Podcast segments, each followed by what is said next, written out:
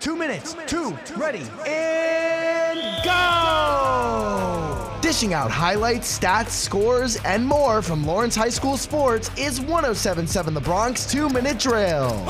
What is going on, everyone? I'm Jake Serrano, and this is the two minute drill from Rider University, recapping your Lawrence High School Cardinal athletics in two minutes. In the pool, girls swimming lost to Hopewell Valley 102 to 68 this week, pushing the Cards back to 5 and 2. Boys swimming lost this week to Hopewell Valley 105 to 69, dropping them to 3 and 4 on the year. Over on the courts, boys basketball is now 0 and 8, dropping two more games to Notre Dame 53 to 45 and Hopewell Valley 46 to 43. At this point in the season, Michael Boselli and Brandon Ford lead the team in points, Ford with 96 and Boselli with 104. On the girls' side, the Cards are now 0 7, with losses coming from Notre Dame 73 to 21 and Hopewell Valley 41 to 17.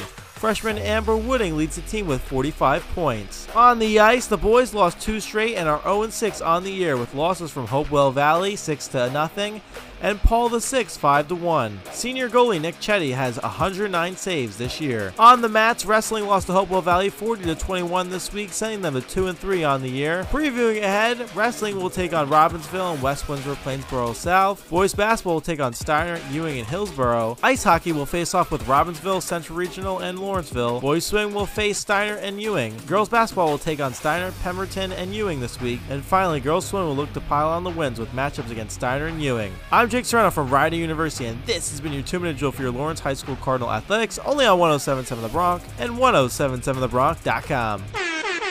You hear that? That means it's the end of the two minute drill. To listen to more year round LHS sports, go to 1077thebronc.com slash two minute drill.